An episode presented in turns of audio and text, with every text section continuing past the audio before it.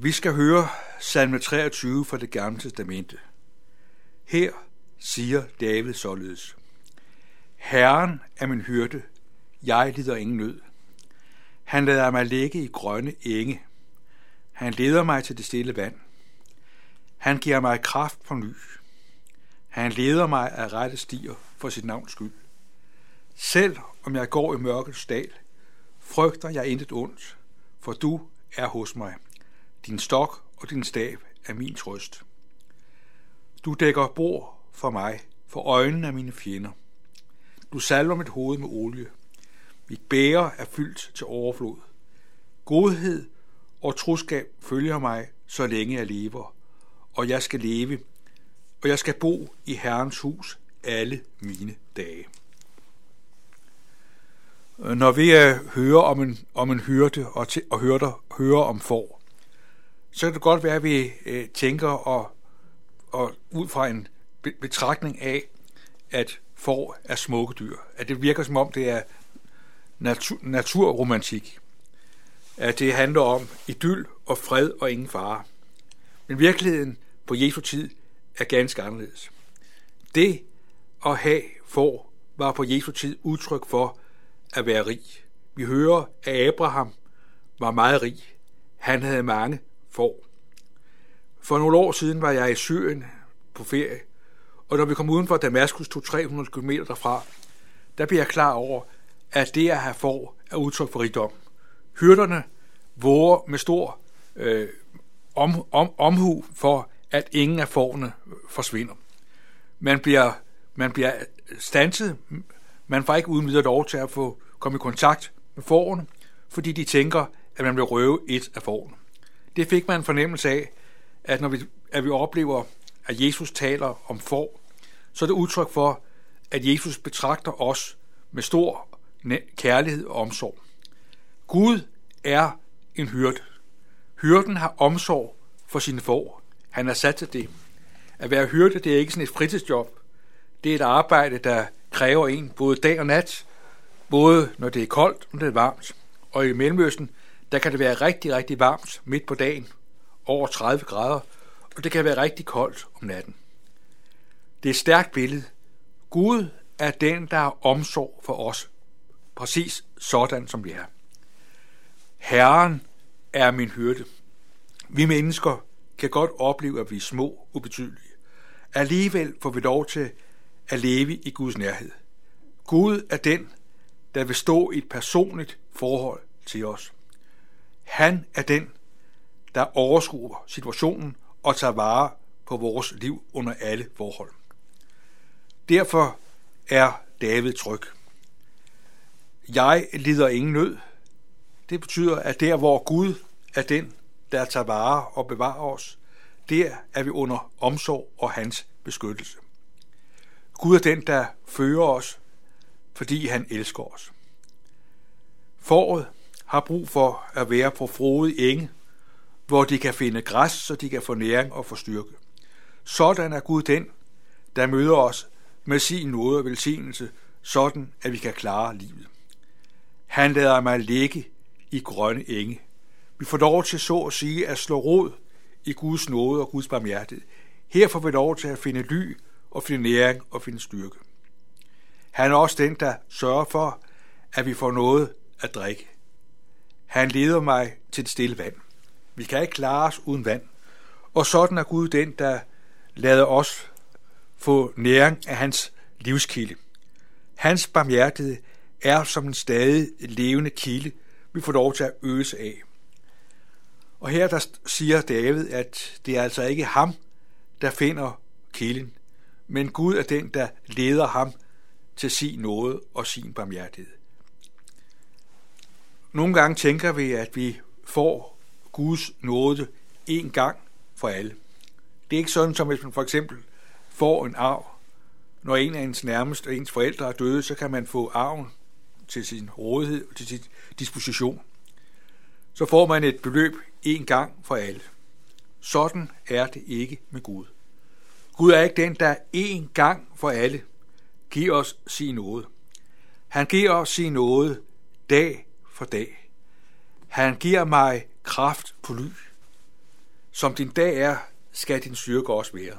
Ja, det kan godt være, at du oplever, at dagen i dag kan være svær og være krævende. Men midt i det, du synes er krævende, og det, som er svært, og som du måske har svært ved at overskue, der er Guds nåde ny. Han giver mig kraft på ny. Læg mærke til, at David ikke taler om, at han giver kraft til andre, men han taler personligt som sit eget vidnesbyrd om, at Gud er den, der giver ham, hvad han har brug for. Han giver mig kraft på ny. At det giver jo hver dag et indhold, og det giver et perspektiv, at vi får lov til hver dag at erfare, at Guds nåde er ny. Hver dag er Herrens nåde ny. Og det gælder lige præcis også ind i dit og mit liv. Han leder mig af rette stier. Det kan godt være, at der er situationer, vi ikke kan overskue. Der kan også være dage, vi ikke selv havde ønsket, fik det indhold, de har fået. Vi kan ikke rigtig altid se mening. Men i den sammenhæng, der siger David altså, at Gud har overblikket. Han leder mig af rette stier. Det betyder, at selvom der er vanskeligheder, så er Gud den, der er med, og den, der går med. Han leder, han styrer og fører mig, fordi han elsker mig. Ikke fordi jeg har fortjent det, for sit navns skyld. Herren har, no- har lovet at være med os alle dage indtil verdens ende. Og det betyder, at du som kristen får lov til at leve det perspektiv, at du er under Guds omsorg, du er under Guds beskyttelse dag for dag. Han er nemlig den, der leder dig af rette stier for hans navns skyld. Og David, han øh, er lygteren og realistisk. Han øh, taler om, at man kommer ud i situationer, hvor alt synes mørket, fyldt med mørke. Selv om jeg går i mørkets dal. Øh, det bliver ikke helt beskrevet, hvad det mørke er, men det kan være, det er døden, det kan være sygdom, det kan være ensomhed. Men i den sammenhæng, hvor man virkelig oplever mørket, så siger David, at han ikke frygter, for du er hos mig. Læg mærke til, der står ikke, at Gud kommer til David, men der står, at Gud er hos David. Du er hos mig. Det synes jeg, det giver os en glæde og en frimodighed, at Gud er hos mig. Han ser, at jeg har brug for ham.